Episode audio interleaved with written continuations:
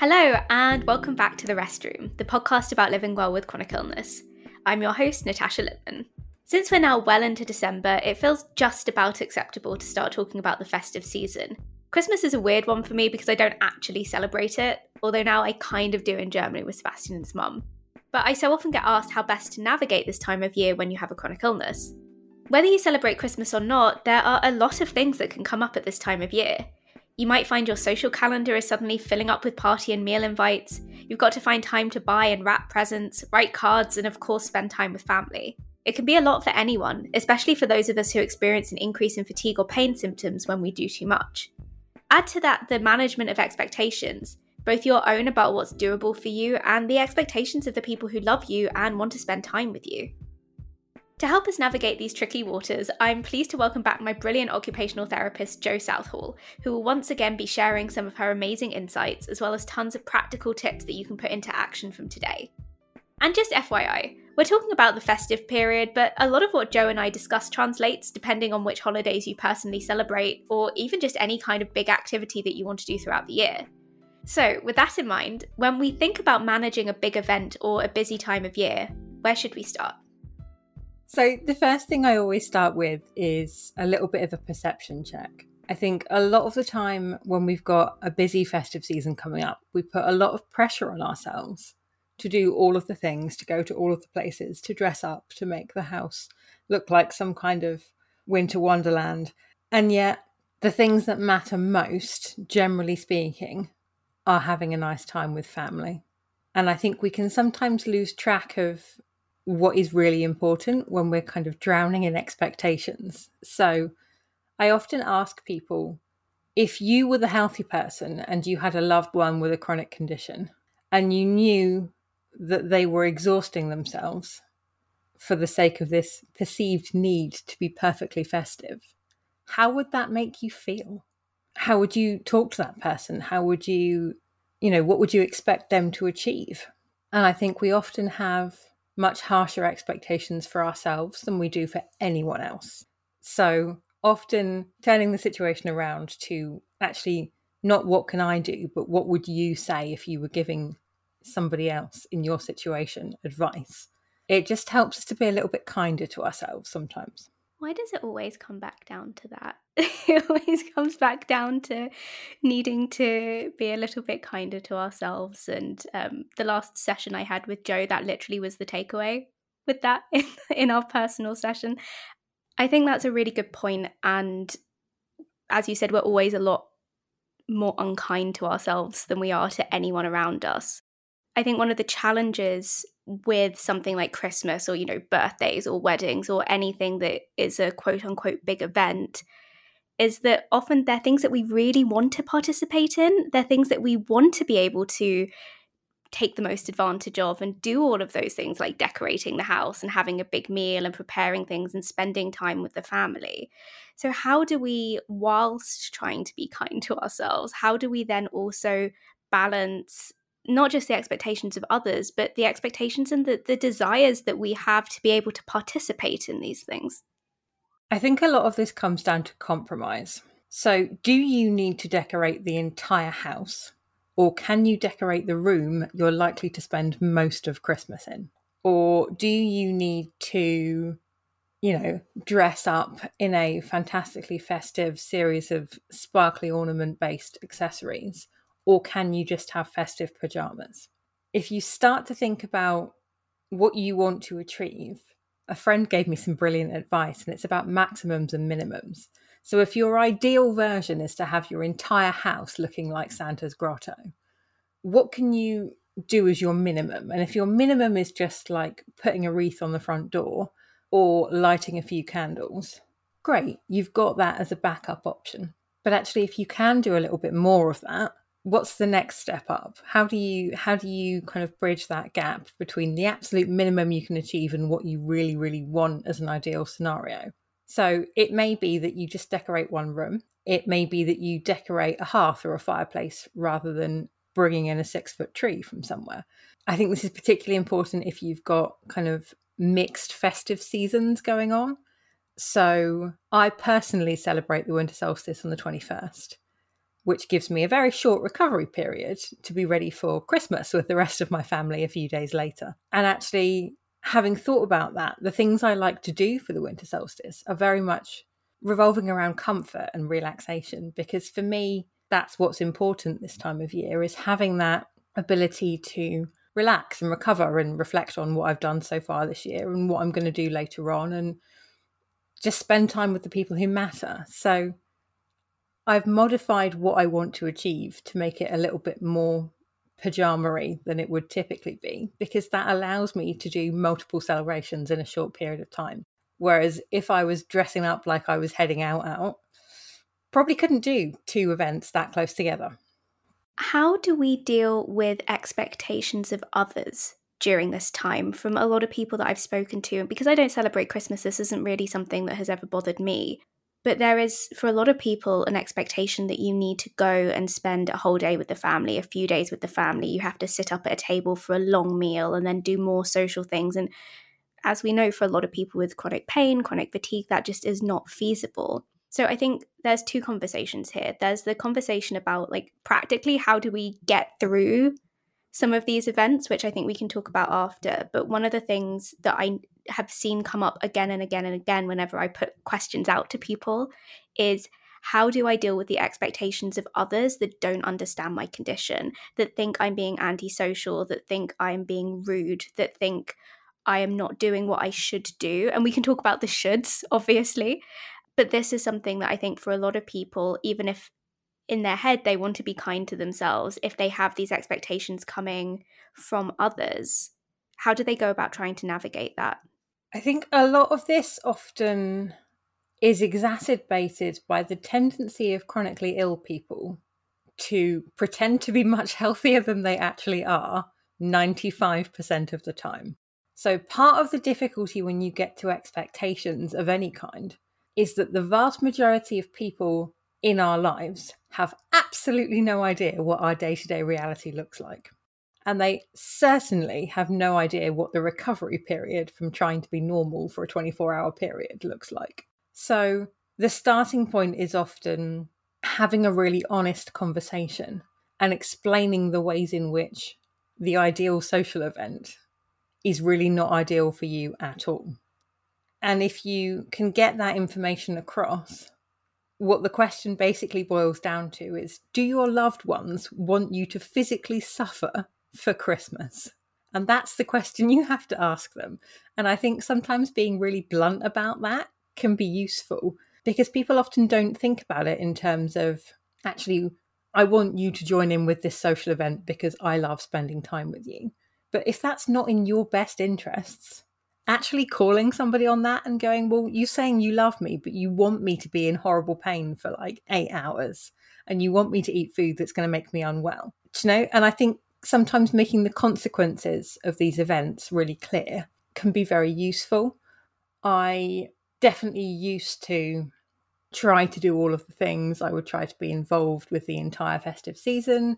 I would bake when I don't normally bake for a whole myriad of reasons. I would try to do all of the social events. And actually, the older I get, and actually, COVID has been really useful for this for a lot of people, we've lost the ability to mask how difficult things are. A lot of people have come out of lockdown going, you know what? I'm not doing things that make me unwell anymore. I refuse to be miserable all of the time. And I actually kind of look at that as a silver lining at times. I don't put that pressure on myself and it means that I'm able to be happy for the entire day. And I'm able to follow the conversation for the entire day. And I'm able to stay a few hours later because I expect to go in and slink off to another room, or I expect to go in and wear pajamas, or I expect to wear clothes that feel like pajamas but look slightly more like I'm actually dressed.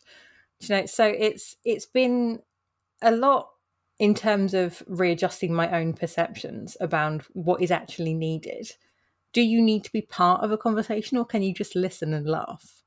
Do you need to be in the room, but can you be in the room laid on a yoga mat in a nest of pillows under a blanket? It's often about finding that compromise again and you can't compromise unless you know where both sides of the the argument are coming from where both sides of the discussion are sat and this is often best done in advance so when people start planning what they're going to do for an event, get in at the planning stage and say, that sounds wonderful, but I am going to need to be able to just leave for a little bit. Or that's lovely, but can we set a firm end time so I know when I can go home? Or, you know, just be honest with yourself. Write yourself a list of things that absolutely must happen for you to stay well and stick to those. But you can stick to them in a way that is still you being engaged and it's it's you being festive and you being celebratory. I think it's really important to keep in mind that actually the people that love us will want us to be happy and healthy. And if that's not how that discussion is coming across, is that a situation you actually want to be in? Christmas aside, this communication piece is such an important one and it is really difficult for a lot of people because I remember when I used to do Q&As on Instagram a lot of the time or I'd get messages from people saying that my family don't do what I need them to do to support me. They and a lot of cases this happens for other reasons, but quite a few times I had said to people, "Have you told them what you need?" and they hadn't. And I think part of the issue is knowing how to be able to tell people because step 1 of that is understanding that yourself. So I suppose there's there's two parts to this. How can we as people with chronic illness with fluctuating conditions who might not nece- necessarily be the most self aware because that does come with time. Figure out what it is that we need in order to manage our conditions in the best way possible. And then how do we communicate that to people who fundamentally don't have an understanding of these conditions? Because, eh, for example, they don't live with it, but also if we've never been able to communicate that to them, that in and of itself is then a big new thing that can be difficult. So how, how do we navigate this? And I think obviously this isn't something that is just useful for Christmas. This is a skill that I think is absolutely invaluable throughout an entire life of living with chronic illness. It can touch everything from your work to your hobbies to all of your relationships. So how do we, how do we go about building that? There is a really beautiful quote by the wonderful Maya Angelou, and it's planning for the worst, hoping for the best, unsurprised by anything in between. And that's a process I've included in more PowerPoint presentations than I care to think about at this point. There is a fairly large subset of my social circle that jokes about me being a prepper, but it's actually not that inaccurate. In terms of managing my health, I have become a health prepper. I will have scenarios and backup plans and contingencies for every single thing my body could possibly chuck at me so that I can get through the things that I want to do in mm. some capacity. In terms of applying that to kind of the bigger festive events, that may actually include things like knowing I'm going to exhaust myself and planning for the three days following that so that I know I've got enough microwave food in the house. It's sometimes about working out what it is that you're actually dealing with. It's a complicated process getting to know yourself when you are learning to live with a long term condition. And part of that is recognizing what's a flare up, what's my normal. And part of that is realizing that that doesn't actually matter all that much as long as you've got a plan for both scenarios. In terms of communicating that to other people, yes, the chronic illness experience is fairly unique, but there will be elements of that that people do have at least a limited understanding of. So, most people, by the time they reach adulthood, have sustained an injury that causes pain. Most people will have had an illness that very temporarily gives them fatigue. Most people will have had an upset stomach and not trusted themselves to eat their favourite foods. Most people will have, usually from sports injuries or the like, temporarily had a loss of confidence in their own mobility. Draw on those experiences and explain that just because you've kind of got used to it doesn't make it automatically not a complication anymore. It is still something that causes problems. It's still something that limits you. It's still something that challenges you. And there's a lot of pressure on the workarounds to always come from the individual. But actually, sometimes like group problem solving is really effective. So call on those workarounds from the whole family and see if they can come up with things that might help. I love that as an idea because so often we talk about self management, and we did an episode about what are the problems with the concept of self management and where does this leave patients often feeling like they're entirely responsible for everything. So I really love the idea of can you bring in your loved ones, can you bring in your family and your friends to say, I really want to be able to participate in this. How can we make this happen as a group? How can we make this work? So let's think about some practical stuff. I'm going to come up with a scenario right now. I don't know how uh, relatable this scenario is, but let's let's go with it as our scenario for today. December is a festive month. Somebody who celebrates Christmas and Christmas is very important for them and their family. Say they live in London, but their family lives several hours away. They have to travel to stay with their family. They have to buy presents and write cards and they know that there's going to be a family get together on Christmas Eve at one person's house, and then at their family home, their family are hosting Christmas dinner, Christmas lunch. On Boxing Day, there's something else. There's going to be people around the whole time. There's going to be a lot of food that people really struggle with. There's going to be people who don't understand their condition there. And then after that, they still have to stay at their parents' house before going back home. That's a lot of different things especially if you are going into a home where you've got a lot of people crowded in who aren't normally there. So you don't have a lot of the things around you that you have set up in your home. I notice whenever I go and stay anywhere that's not my home, I, I really am very aware of how much I have set up to make it completely custom to support my needs even when I am so like um we spend a lot of time in Germany and I'm slowly like building up a collection of things I just keep in Germany so that we don't have to take them over. And so with all of those things with the with the traveling with the having to be around people with the all of those things that come with christmas something that we talk about a lot we've talked about pacing but you also talk about planning and prioritizing and we haven't really dug into those so much, I think, in the episodes that we've done together. So if, if we're taking kind of December as a month where, yes, there are the expectations and we can kind of play around with those expectations, how do we go about just planning our December in, in a situation like this to make it as adaptable for us as possible? It sounds fairly relatable. I think one of the things I'll do first is just pull a bit out of my pacing masterclass for when I start talking about decision making around using your energy and how you manage things like this. So I often ask people if they would run a marathon tomorrow, what would the answer be?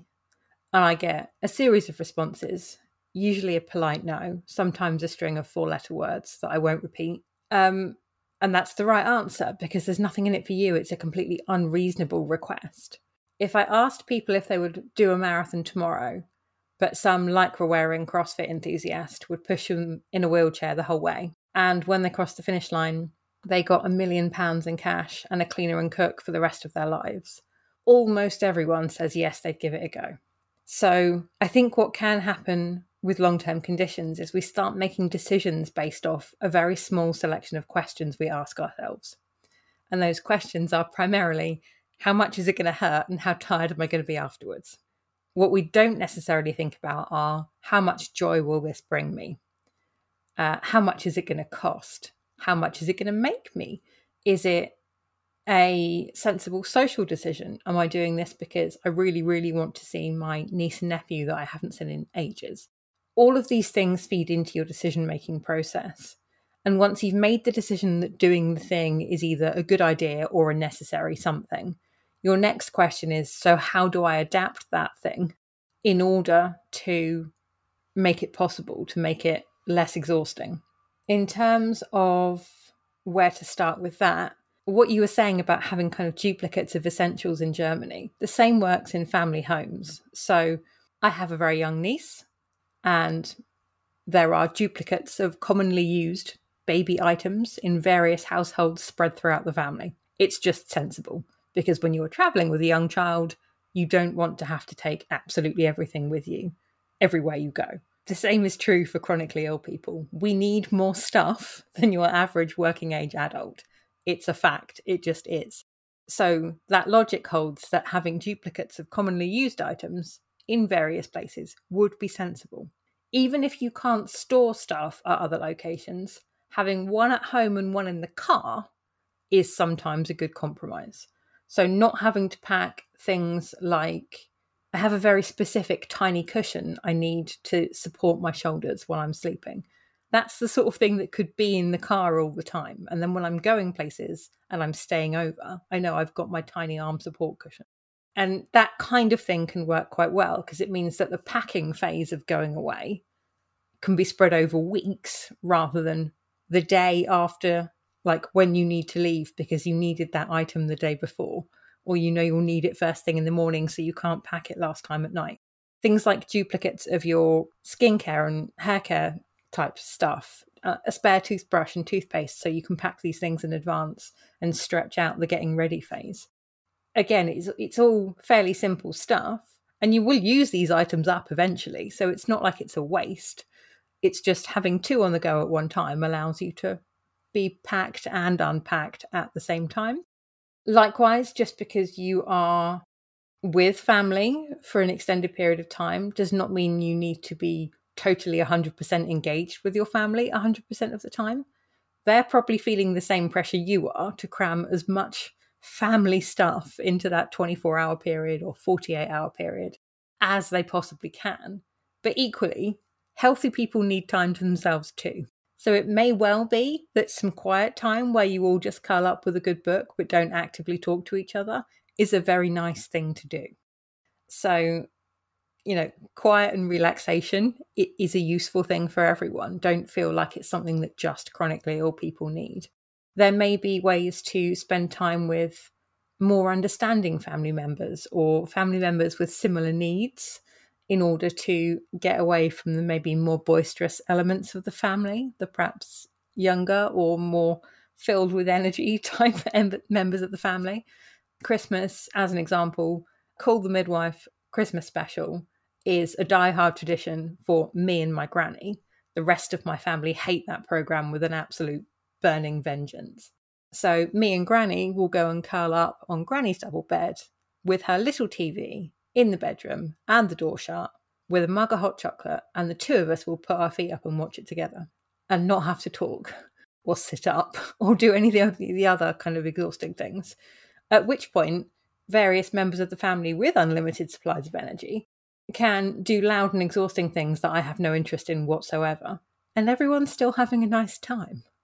One of the things that you said with the packing of the duplicates was that you can kind of pack some of these things weeks in advance. And I think that kind of longer term thinking about advanced planning for activities, especially big activities, and then also advanced planning for the potential slash possible repercussions of those things.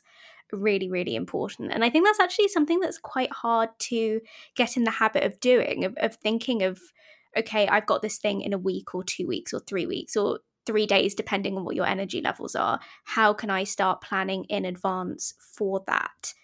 What are some of the things that people can do to help them get started thinking about advanced planning, how to do advanced planning? What are, what are some of your, your top tips for that? I am a naturally fairly dyspraxic kind of thinker. I am not great at the long term planning and strategy type scenarios. Um, the only thing I found that helps me to improve my ability to long term plan is repetition. So, finding a system that works for me and sticking to that system repeatedly, consistently for all of the things that I do on a regular basis or even a semi regular basis. I think it's as a starting point worth just getting to grips with your own needs in terms of your preferences and your essentials. So, a preference for me is to have like a profiling bed, like an electric bed. A strong preference. It's borderline essential at times, but it's mostly a strong preference. And essential is having an extra pillow to put between my knees while I'm sleeping or under my knees if I'm laying on my back. So the travel version of my hospital profiling bed setup can just be modified with a vast number of pillows. So it may be that just asking how many spare pillows are available at a location or knowing how many pillows you get in the average kind of hotel room chain type setup allows me to plan how many pillows I need to take with me to get me up to the minimum coping number of pillows. Is that, I hope that's sort of making sense. So, in terms of the management stuff, thinking about your essentials. And it may be that things that others deem completely frivolous and ridiculous are an essential to you. And there's there's no shame in that. There's no judgment there. It just it is. It's an essential. So writing literal lists of those and thinking about how easy it is to get those items in various locations gives you a starting point for things you need to take with you and you can work from there to build a system of how can you efficiently get those things in the car or you know what suitcases do you use every single time? What does the inside of that suitcase look like? Do you have the same toiletries bag? Thinking about clothing options. So what do you wear across the span of a week that is useful is comfortable is easy for you to move in? Making sure you're not packing yourself a suitcase full of things that you can't get into independently or are really difficult to sit comfortably in. And just really kind of getting to grips with what it is that you actually need day to day is a good starting point.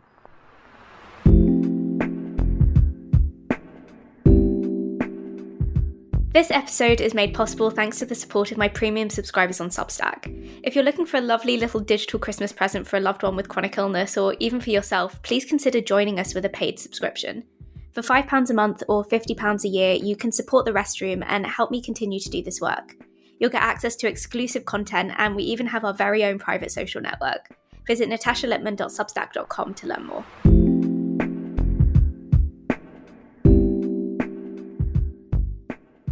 I think that aside from you know, what are the things that we need in the specific location? One of the things that I find really helpful is giving myself much longer buffers.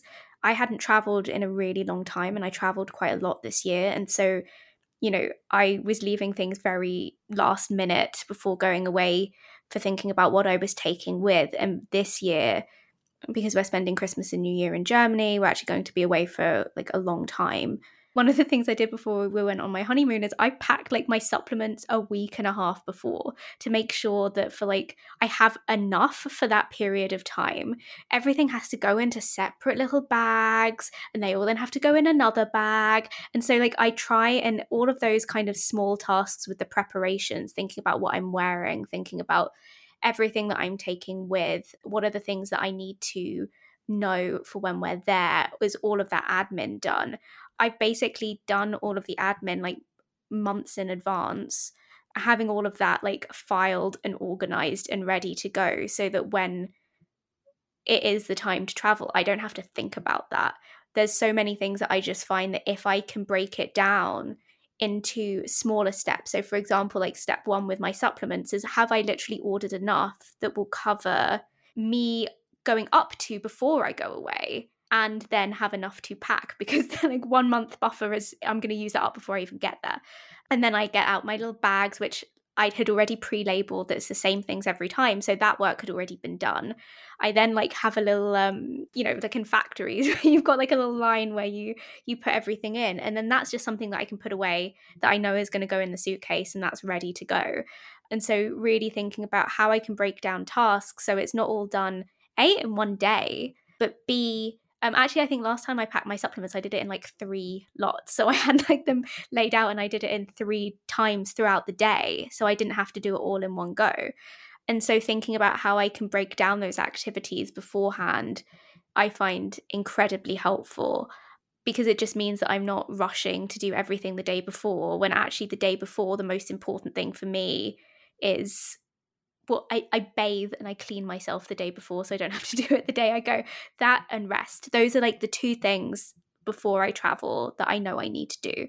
But also, one of the things we've done this year is instead of flying, because I stopped going to Germany because I couldn't handle flying there over Christmas in the cold and then having to wait at several train stations in the cold, um, we found a very good route and we're, we're spending three days getting there.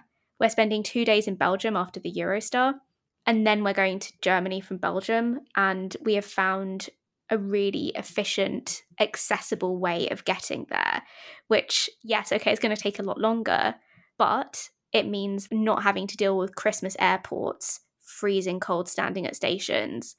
And so we've adjusted that. And it's the first time I think I've actually looked forward to going to Germany over this time of year because I have planned it in a way that hopefully means that I will not need as long to recover before I even get there.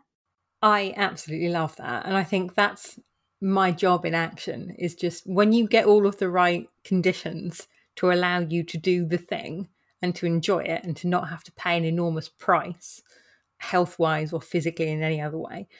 That's the point I want everyone to get to. So, this isn't about like, you know, we just make do until we're medically better, because that's not realistic for many of us. But if you can get to the point where you have everything so well laid out that regardless of how uncooperative your body and mind are, you can still do the things you want to do. I'm calling that a win. And that's kind of what I aim for with all my clients. But I think what you were saying about having that journey that works really well for you, it just kind of made me laugh because when I was doing my degree, we had the particular service station that we stopped at because it was midway on the route from home to university. I studied part time, and my mum like bless her, drove me to and from university like twice a week because traveling on my own just wasn't possible. And we went to the same service station every time. And it got to the point where we'd walk past the cafe we normally ate at because they had a sofa I could lay on.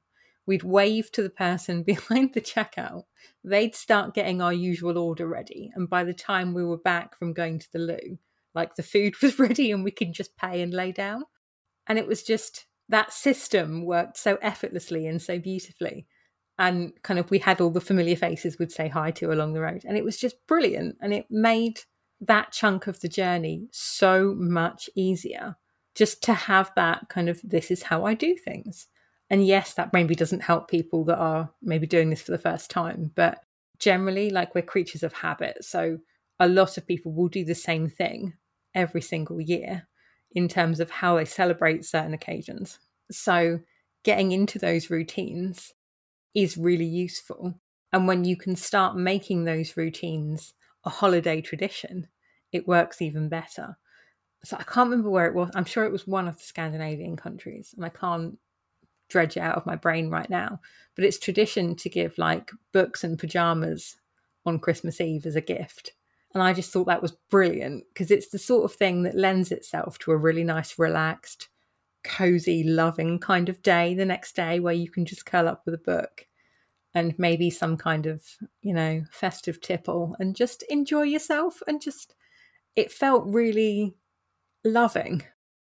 Something that you mentioned in a podcast that we did previously that I think is really relevant here. So you said that, you know, what I had described and what you would describe for your own life are things that we have built up over years. I have built this up having had many sessions with you and having spoken to you a lot and having learned how to make these adjustments. And a lot of those things have come from me not making those adjustments and then living with the consequences of it and then having to kind of learn and iterate based on that. Jo is nodding her head for vigorously here. But I, I think one of the things that you said in a previous episode that I think is really, really helpful is sometimes it's even adding a few minutes of buffer in so I never thought about the fact that if you're driving somewhere, instead of like having sat in the car, and I found actually having you mentioned a little cushion, I found having I I, I take a um an airplane neck pillow and I wrap it around my waist and I have my arms on it. And that makes such a difference to my comfort in the car because my shoulders aren't like hanging down. So there's like small things you can do in the car, but instead of having to get immediately out of the car and then straight into the hotel or straight into something, you can like just sit quietly in the car for like five minutes before you do something. And it's sometimes even just instead of saying, like, I have to completely reevaluate how I do everything, because I can imagine listening to this episode if you've not got much experience with making changes and being very overwhelmed of like I have to completely reconceptualize Christmas and get my entire family on board that's really a lot. Sometimes it is just saying like one or two things. Can I have a 5 minute break every now and then? Can I discuss this other thing and just implementing one thing or a couple of things at a time, seeing how that goes. It doesn't all have to be a huge change. Yeah, I completely agree. I think small changes can make a massive difference, but also with us being creatures of habit, change of any kind requires quite a dedicated amount of thought to go into it before it becomes habit. So, a psychologist once told me in hospital that it takes two years to change your default settings. So, two years of doing something consistently before it becomes the norm. a lot of big celebrations come around once a year. So you're going to need a lot and lot of years of practice in order to have your default setting as the new option. So what tends to happen is when we're under pressure, when we're tired, during a flare up, when you're not being quite mindful and conscious of what you're doing, you default back to your old routines. And these are the old routines that typically make us unwell or tired or exacerbate our pain because we don't know what else to do with ourselves. So it's sometimes worth just having a person or a series of people who are in on the loop in terms of what you're trying to achieve and having them aware that when push comes to shove, you might completely forget all the things you're supposed to be doing to look after yourself. so, as an example, I have very, very poor proprioception. My my body awareness is not good. A lot of my family members are now kind of on the lookout for key things that I don't notice when I'm distracted. So things like standing with my feet turned in, or rolling my ankles, or locking my knees out, or if I'm not leaning on a table, I won't notice that shoulder dropping out thing is an issue for me as well. So I won't notice it's happened. And then I'll get annoyed that my fine motor control is messed up because I've got pins and needles in my hands.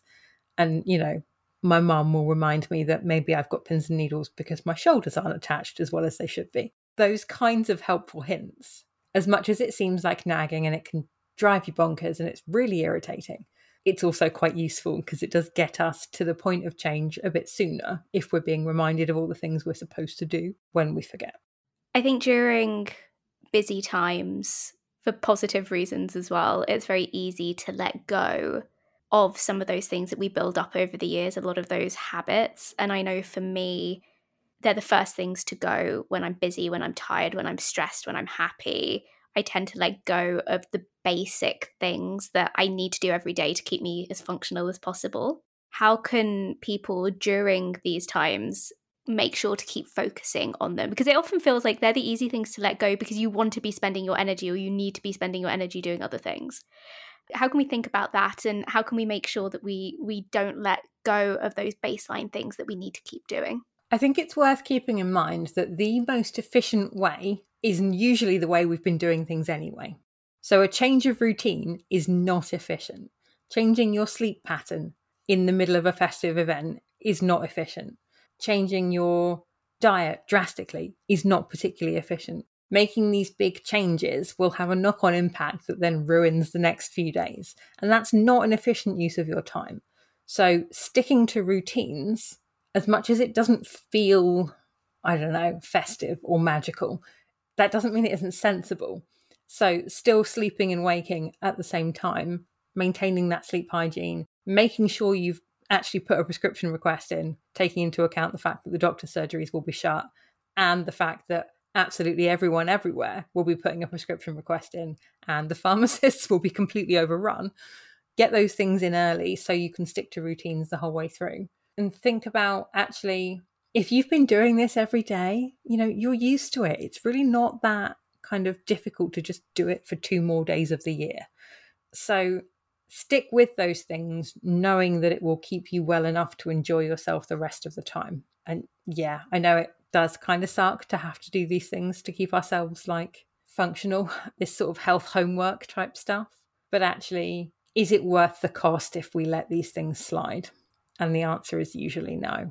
And I think something that you mentioned, you know, like we default when we're tired or we're excited or there's something we really want to do, we default into our our habits, the things that we we just do generally. And I, I know for me it's very much like run off adrenaline, try and do everything I can and keep pushing that adrenaline because if I stop I'll crash.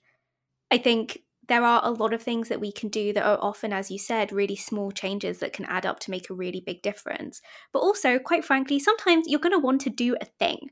And that is also fine. I think something that you've said to me before is it's if it's it's about making a conscious decision that say for example there isn't something that you want to adapt or adjust or you just want to you just want to go and do the thing if you're doing that from a place of making a conscious decision to do it and it's not coming from a place of kind of scrambling around, that's a very different thing.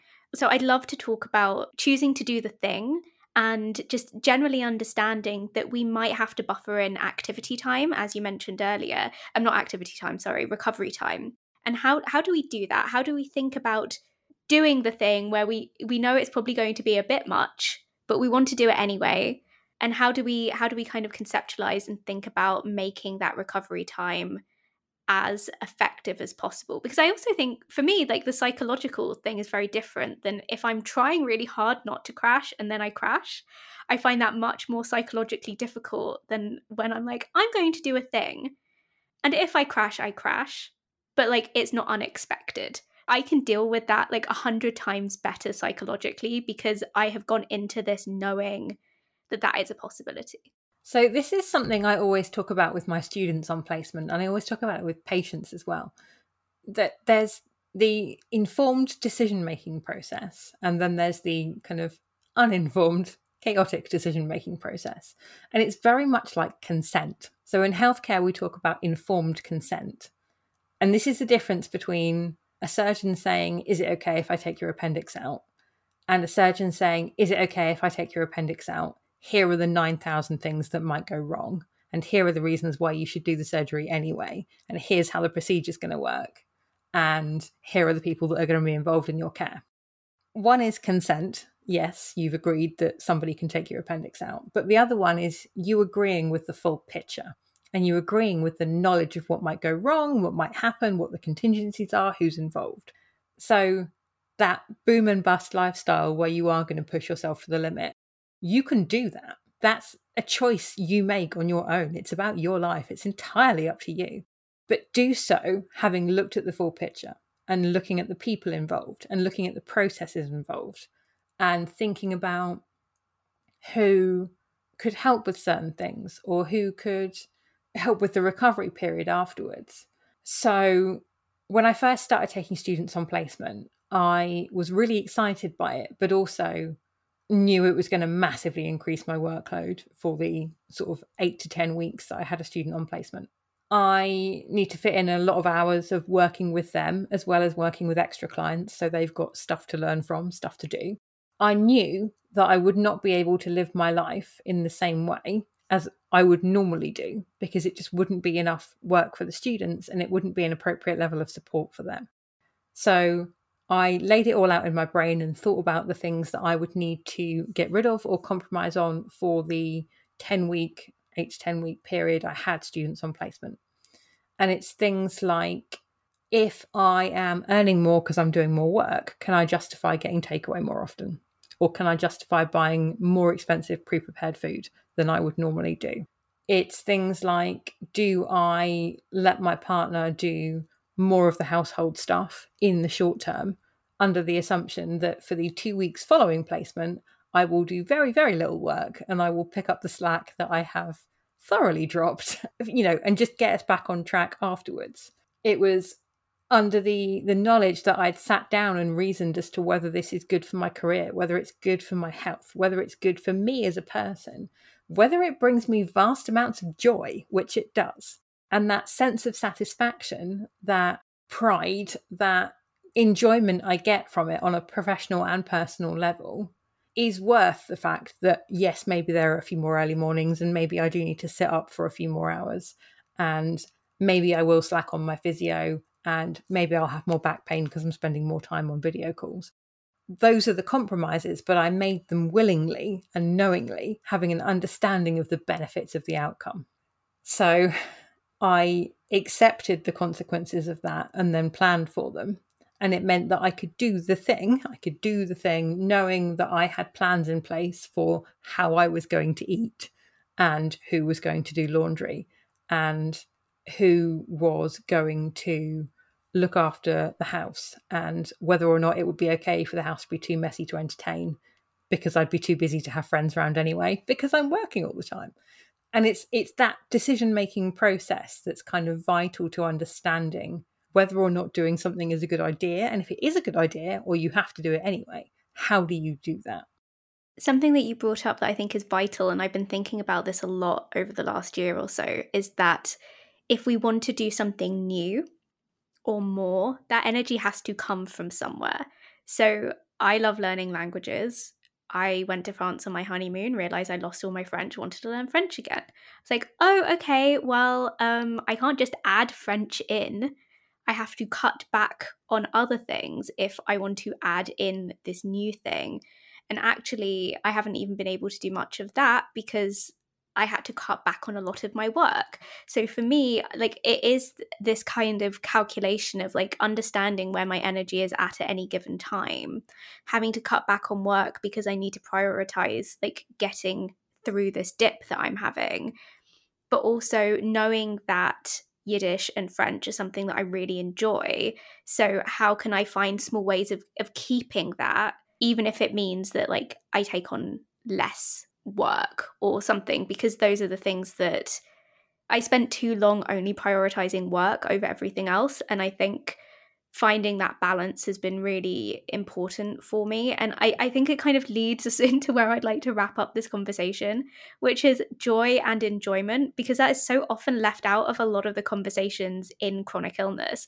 That, I mean, I definitely felt for a very long time when I was younger that my life was over. I wouldn't be able to have anything of meaning or of value in my life because I was too ill and I didn't know how to do that. And I think a case for a lot of people that I know have been able to build lives that they're really, really proud of and they're really happy, even though they are going through some really difficult times. And so when we are talking about Christmas or the festive season or anything in December when, you know, people tend to be speaking more about cozy things and family and relationships and joy it's really important to remember that you can live with a chronic illness and you can have to do all of these calculations and adjustments and think about, oh, if I do this, I might crash and I might feel really crap and it's going to be really hard. It's really easy to to forget about the fact that we're still also people who can have a really good time even if we feel like crap, even if we're going to have to recover afterwards. And I think that can be something that's so often missed. Yeah, I completely agree. Again, I also think there's there's room for recovery to be a not unpleasant experience. I think we think of recovery as being like woe is me in my hospital style bedroom gazing forlornly out a window onto a grey skyscape.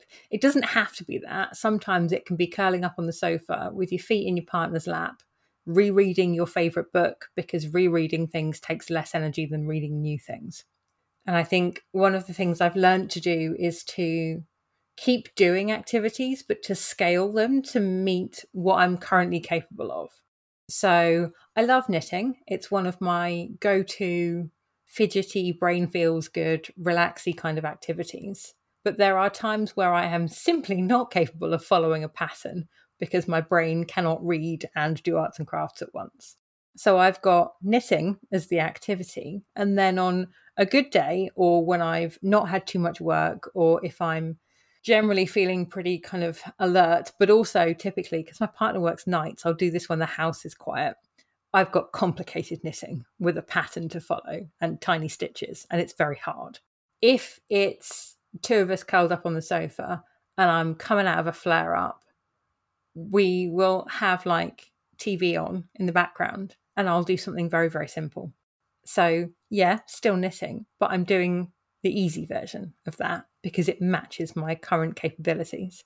So, having activities or things or ways that you can like scale things to match what you're capable of is a really useful strategy.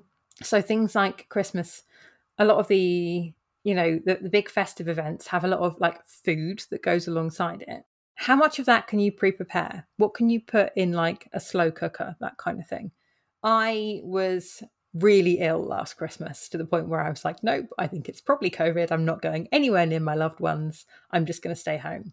So that meant no Christmas dinner. So I just put a load of like Christmas themed foods in a slow cooker and made myself festive like hot pot. And it was amazing to the point where I'm planning on making it again this year. But that was really really easy cooking. It was one ingredient every like few hours or so with a big break in the middle. Half of it came out of the freezer and it was one of the nicest things i'd made in ages. So yeah keep in mind that like the simple option the lazy option the recovery option doesn't have to be the miserable option. You can be happy and tired at the same time. A big thank you to jo southall for once again joining me on the podcast. My episodes with her really are some of my favourite, and they're the favourite of a lot of people who listen too. If you're interested in getting in touch with Jo, I'll link her website in the episode notes. If you find this podcast helpful and want to support my work, please consider subscribing to my Rest Room newsletter. It's an in depth look at how to live and live well with chronic illness. Find out more and become a free or premium subscriber at natashalipman.substack.com. Premium memberships are £5 a month or £50 a year and give you access to exclusive content. Please rate, leave a review, and share the episode as that really helps new people find us. And that's all from me. Thanks so much for joining me in the Rest Room. I'm off to Germany. Ta ta for now.